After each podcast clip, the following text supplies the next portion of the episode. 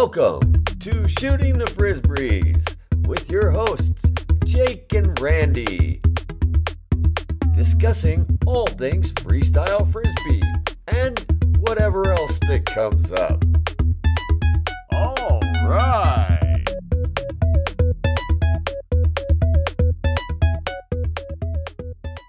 Welcome to Shooting the Frisbees with Jake and Randy. Hey, Randy, how's it going? Hey, Jake, I'm doing great today. How are you doing? I'm doing wonderful. I'm super excited because the finals of City versus City is coming up next weekend. I can't believe we've made it here. Medellin and New York City battled it out. That was super exciting. And then we got to see Bologna, Berlin battle it out, and that was super exciting. And so now we have Berlin and New York City.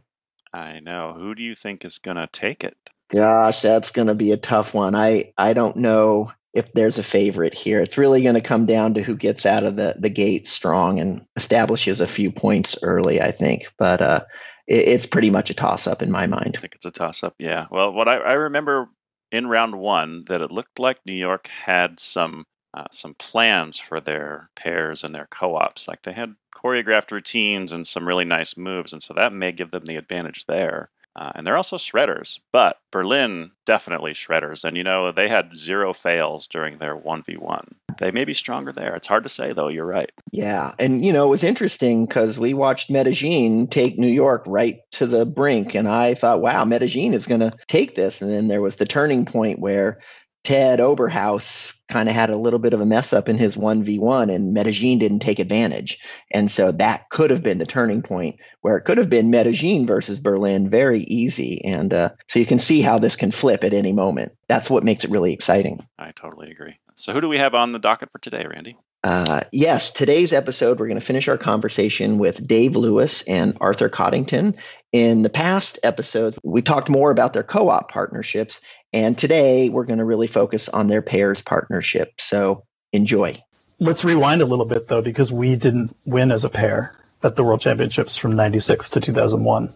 So all the time that we were on that streak of co op titles, we were coming up short in pairs and so we had to do like the same thing we were doing as up and coming players we had to do as defending champion and then as team that won two years ago that didn't win again. We had to go back to the drawing board and go okay what did what wasn't there yet for us? Um, was it that there was a transcendent performance like in 97 with randy with your jet routine where not much you can do when someone comes up with like an all-time great routine in the, like no matter what you do um, or was it we're not executing? Or was it other teams are getting better? We had, we had to kind of retool every year. We kept getting better and we didn't, but I think a lot of things were still gelling for us as a team about how to compete and who we were as players and how do we, what's the composition of a Dave and Arthur routine. I think it try not took, to get boring. Try not to get boring, and also like I think we pushed it so hard in 2000 that we learned our lesson, like the lesson Dave was talking about before of not having to do a 10 every time. We were so insecure about what do we need to do to win that we tried to put like such a gap between us and every other team in 2000 on diff that we couldn't pull it off. And the finals is kind of very difficult to watch. Um, but uh, we figured something out from from all of those failures. We learned all those like we can call like to call it a failure to call placing second or third or fourth or fifth in the world feels stupid to call it a failure but we didn't achieve our goal. From the failure to achieve our goal we learned. And by 2001 i think something happened by 2001 that we were just much more accomplished and much more confident and not insecure. So do you think 2001 was the year that you arrived that you really felt like you were the best players.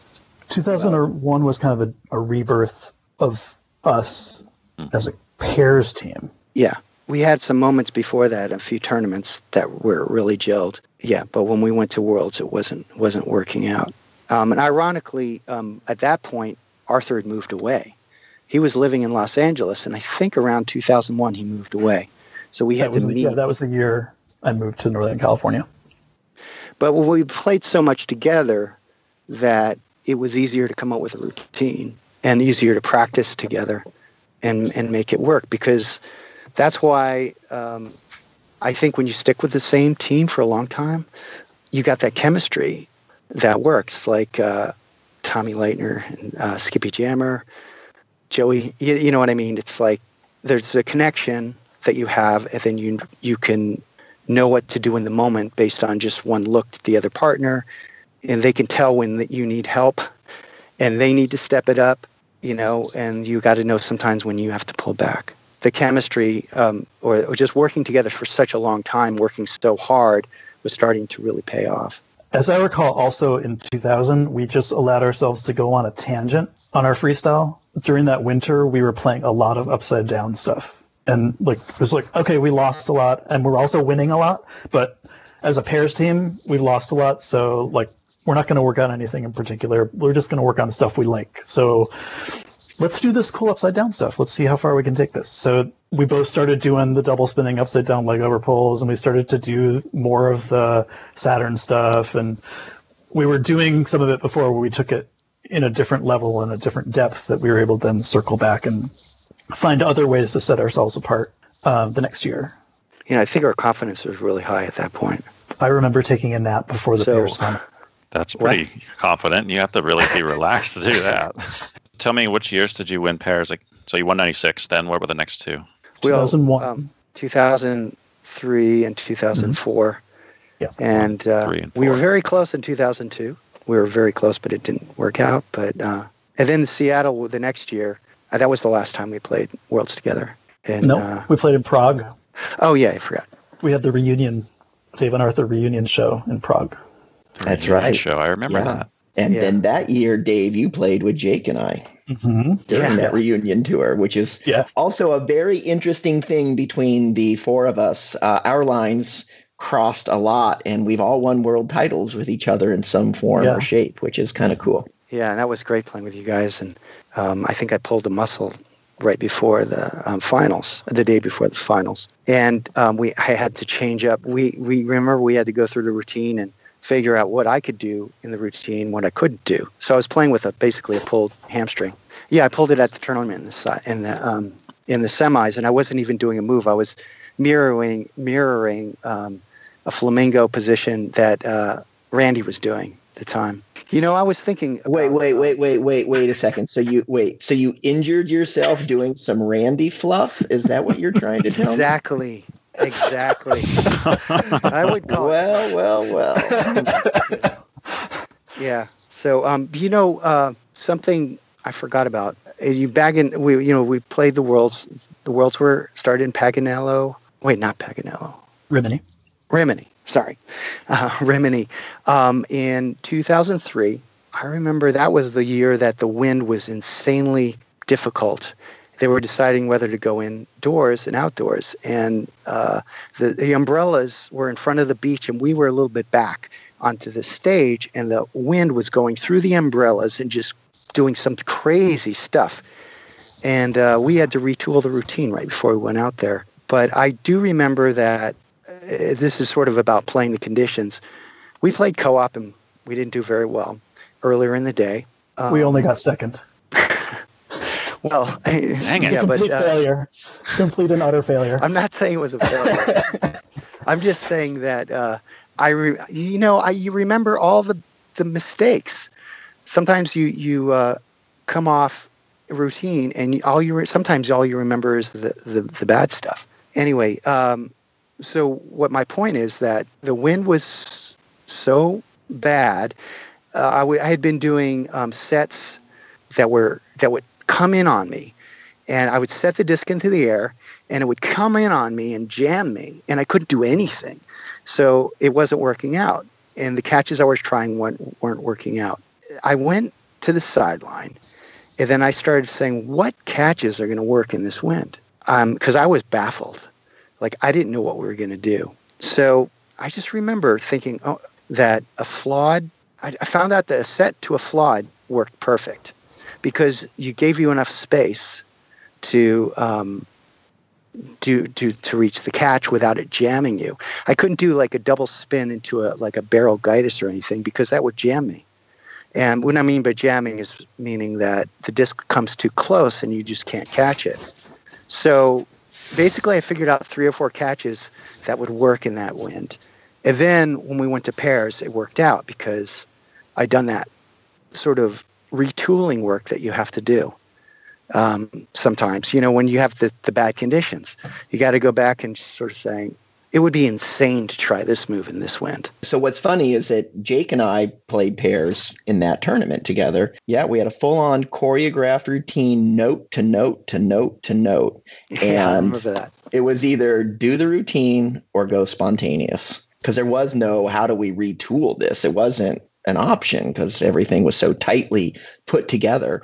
And we were like, well, we've just spent a whole year working on it. I'm not going to just bail. So we went for it. We we tried to force that routine in that wind and it ate us alive.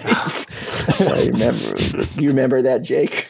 I painfully remember that. Yes, yeah, but I do- I wanna point out. The semis, you guys nailed it. The semis the, the day before, I remember the conditions were nice and you and it was the evening and it was going down and uh, you guys had that great routine and you just nailed it in the semis. Yeah, but there is that conversation that, you know, when you have something so scripted and the conditions are obviously not going to be where you can read that script, you have to go like, okay, I guess we're going to go spontaneous because that's the Yeah. only option you got. It was tough for me because at that at that time that was I think that was the first time I'd ever had a really choreographed routine to that extent. And so I didn't want to, even though probably the right call would have been to go spontaneous. I just didn't want to give up on it because we'd put in so much work and I'd never experienced it before. In the Oh, same I- way that uh, 2009 semis in Paganello was special for Randy and me, the 2003 pairs final was had that same vibe, and it was in the same city. Um, but we, we walked out on the on the red carpet, not really knowing what would happen. It was not just expert only conditions, but almost unplayable conditions, and we just kind of felt it out, and things started to happen. And if you watch the video, I don't like all the music's been stripped off the video on YouTube, but if you watch the video, you can see us kind of like feeling out the wind and then opening up. Everything was working because we were making decisions. We were seeing what was happening. We were setting it appropriately for the wind. And as with any competition, we also had luck on our side. Always, always, always, there's luck. Uh, but that those four minutes are my proudest four minutes of Dave's and my competitive career. I, Wow. I remember walking away from the red carpet after the tournament was over, thinking, "How am I ever gonna up that? That, that was that was it. There's there's no better than that." I remember watching you guys and thinking this wind is crazy and it, it looks like they're playing in the perfect wind. I don't know how they do that. And I realized I needed to go back and practice so much more because the wind was really screwing me up, but you guys didn't even look like it bothered you at all. Yeah, I think you just have to figure out the conditions um, beforehand on that day because it, it depends on that day. That was our ten thousand hours of wind play added up to those four minutes. So it was like any anything could have happened with a wind gust, and we had a couple of them in there that we grabbed. But um, because we had played in bad wind and great wind, and like in some respects, that was a l- tiny bit more than a winter wind at Fraser. So we kind of knew what would work if we could make it work. And then the more the more things worked, the more you get relaxed and it doesn't matter anymore because your brain is into it and you can kind of shift reality and, and make extra stuff happen. Yeah, and then when those conditions are like that, it's really key to get off to a smooth start because once you do get off to that smooth start, then you start to see the possibilities and can adapt and adjust. But if you don't get off smoothly, it's Yeah. really hard to get it It's just- back. Spiral Yeah. downward. Exactly. Yeah. Yeah. But Yeah. Oh, you know, there's another thing. You never. We've made this mistake several times. Um, you think that it's not going well. You think because you because you're magnifying what went wrong in your mind, but then you get through the end of the routine. You're like, it, it actually turned out to be pretty good, but you kind of gave up on it, or this happened to me. You know, I'd sometimes give up on it, and and say, oh well, this isn't working, Yeah. um, and and then regret it later you know actually that's you know staying um, one of the things um, you you talk about, Randy, is that you have to stay connected to the routine the whole time, and then when you get out of the routine, sometimes it doesn't quite work out as well. You know, when I mean get out of the routine, I mean you you lose your focus. It's a very nuanced thing. I mean, there's lots of different ways to kind of look at it and different ways to slice this pie, and that's part of what makes it fun too. I mean, that's the challenge. That's that's what makes the sauce worth eating. Did I just say that? That's what makes the sauce worth eating. With the, well, it's a crunchy sauce. It's very crunchy. crunchy sauce. Wow, the gravy. Oh, yeah. Could be a yeah. sauce popsicle. But since we're talking so much about your your partnership together, I just wanted to ask, um, why did you guys eventually stop playing together?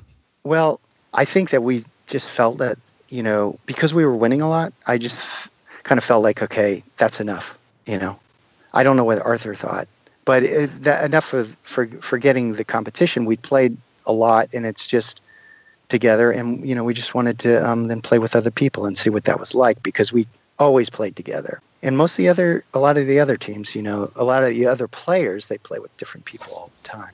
I don't know, I know what you think, Arthur. Yeah, I know that Dave wanted to play to team up with a bunch of other people throughout maybe the second half of when we were competing at the Worlds together. For me, it was that I was satisfied. By 2004, I had 11 World Championships, and that's that's enough. I'm satisfied. I can lift my head high and uh, and just jam if I want. But we won in 2004, so we had to defend. So 2005, we played again, and uh, we didn't win, so I was free. Oh. That's what did it. So you were you were satisfied, but you had to defend, and then you.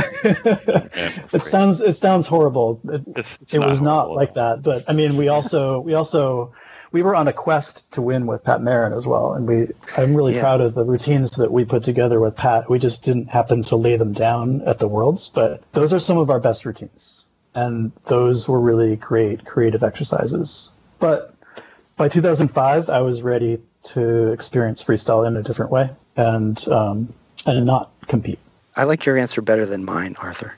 they're both, but they're both totally valid, valid answers. Yeah, I mean, Matt and I played together a ton, and at some point, I'm like, well, I would like to play with Arthur, and I'd like to play with Dave Lewis, and I'd like to play with all these other people. But if I keep playing with Matt, that's never going to happen. So let's change it up. So I had that same experience that you had, Dave. But then I've now at this point, I'm having the same experience that Arthur's had. I've competed a ton, I've done that. I want to try to experience it from a different perspective. So I'm competing a lot less and jamming a lot more and putting energy into things like this podcast and Frisbee Guru, et cetera, et cetera. And it's yeah. it's a great way to experience it. It's a whole other perspective. So, guys, thank you so much. I know it's um, an effort to do this, and uh, really, really grateful and thankful that you guys carved out some time to do this with us. So yeah, I'm glad we made the effort and found the time. This was fun. Yeah, thanks for inviting us. Wow, I just want to say thanks to Dave and Arthur for spending so much time talking to us about their history in the sport, uh, and and just to add, you know, when we were done talking to them, it seemed like we had so much more to talk about. I know that uh, we wanted to talk about like the uh, the freestyle training DVD that Dave put together. We could talk about that at right. all. And there's and there's so many topics. So it's just it's crazy how we talk to people for three hours or more, and still there's way more to talk about. I know. It's like we barely scratch the surface. Like, how do you talk to the Velasquez brothers for three hours and you could talk to them for 20 hours? Same with Joey Hudoklin and Jeff Felberbaum and Donnie. I mean, all of them. So we're going to have to figure out how to circle back with all of these folks so that we can get the rest of the story, as they say. Yes, totally. So with that, I just want to plug City versus City again, coming up February 9th, 2 p.m. Eastern Standard Time tune in. Don't miss it. It's going to be amazing. Yes, I'm looking forward to it. And also, we'll be crowning an MVP that will be the mayor of Haynesville for 2019. And I think right now, Mehrdad Husseinian and Daniel O'Neill are in the running for that title. So, what do you think, Jake? Huh, that's a good one. Yes. Well, they would be my two picks at this point. Daniel and and Meredith both had huge indies in their 1v1 and they also played really strong in their teams play. So yeah that's a great call. But i how are we even going to decide? I don't know. We might have to have the hall of fame judges make that call as well. So not only are we going to have the the champion of haynesville but we're going to also have a mayor of haynesville. So that's going to be really fun to see how that all how that all shakes out. So on that note jake i will talk to you next time. Talk to you next time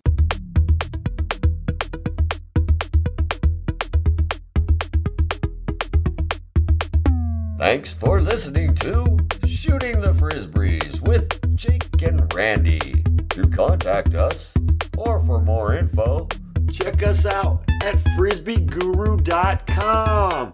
Home to Haynesville, shooting the frisbees and live streaming freestyle frisbee. Oh, yeah!